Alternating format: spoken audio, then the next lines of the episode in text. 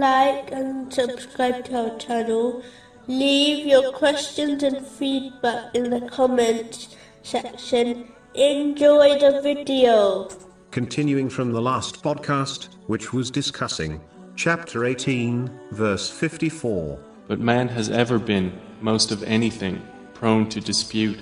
It is important that a person does not adopt a stubborn mentality. This will prevent any good advice penetrating their heart. An open mind is required before a person can accept and submit to the truth. In both religious and worldly matters, one should not adopt the mentality of some who make their mind up beforehand about a matter, and then search for evidence to support their belief. If they cannot find any evidence, they simply intentionally misinterpret information in order to fit their ideals. This was the attitude of many of the non-Muslims of Mecca, who predetermined their belief, and only debated with the Holy Prophet, peace and blessings be upon him, for the sake of argument. Chapter 43, verse 58. They did not present the comparison except for mere argument. Allah, the Exalted,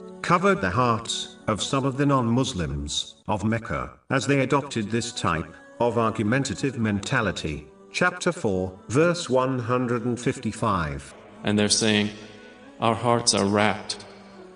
Rather, Allah has sealed them. A Muslim should not behave as if they already possess all the answers, as this only leads to the bias mentality discussed. A Muslim should therefore adopt an open mind and accept the truth when it is supported by strong evidence, even if it is from someone they dislike. This applies to worldly and religious matters